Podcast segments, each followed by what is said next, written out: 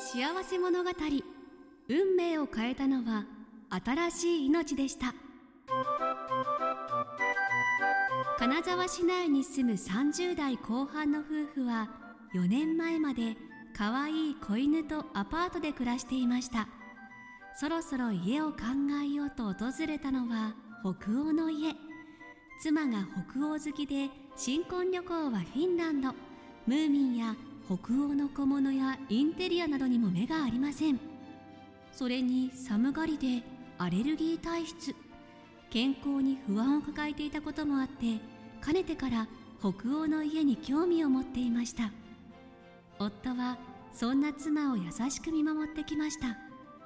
モデルハウスを一通り見たふたりは満足そうに言葉を交わします。やっぱり暖かくていいわね。デザインも素敵だし、悪いところが見つからないわ。うん、とても快適で住みやすい家だね。第一印象でふたりの意見は一致しています。普通ならここから話が進んでいくはずでした。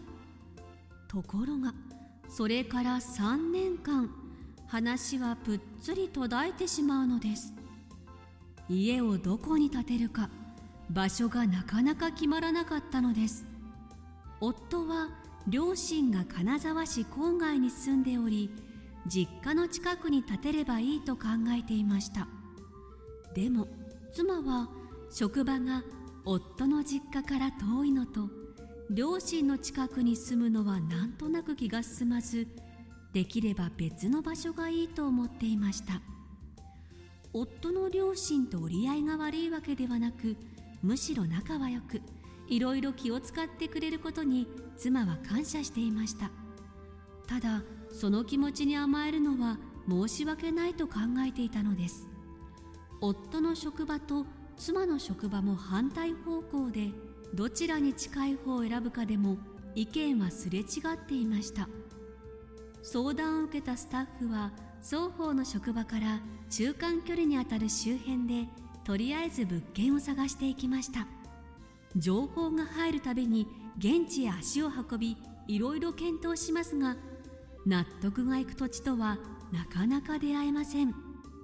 事態が動いたのはさんねんほど経過したにせんにじゅうにねんでした。金沢市の南部に格好の場所が見つかったのです。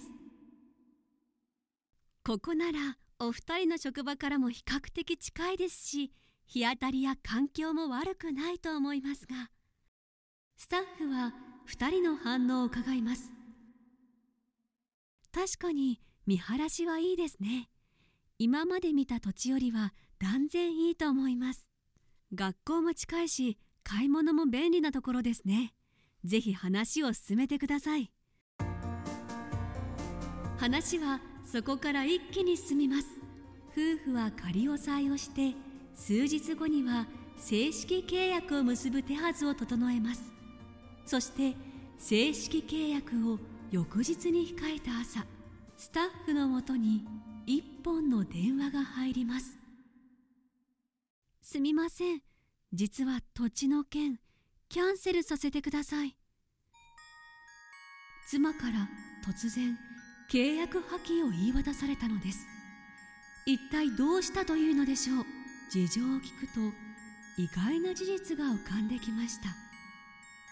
実は夫婦は契約するつもりで準備を進めていたのですが、仮押さえから数日後、妻の体に異変が生じます。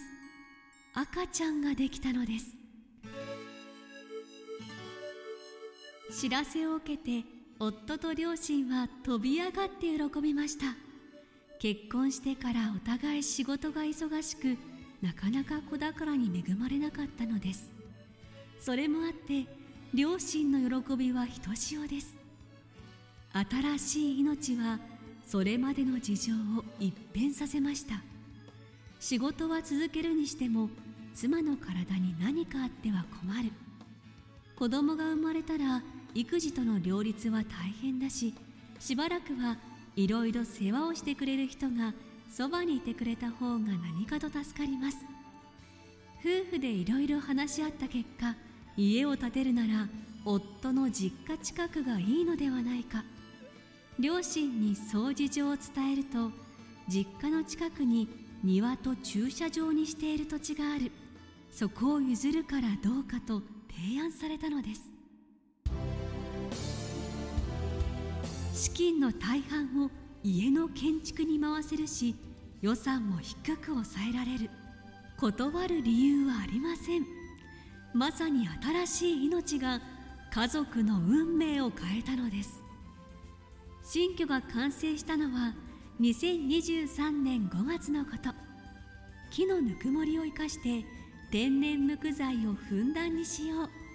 リビングのカーテンは妻がお好みのマリメッコです。憧れだった北欧の家で、夫婦は生まれたばかりの赤ちゃんと子犬との生活を心から楽しんでいます。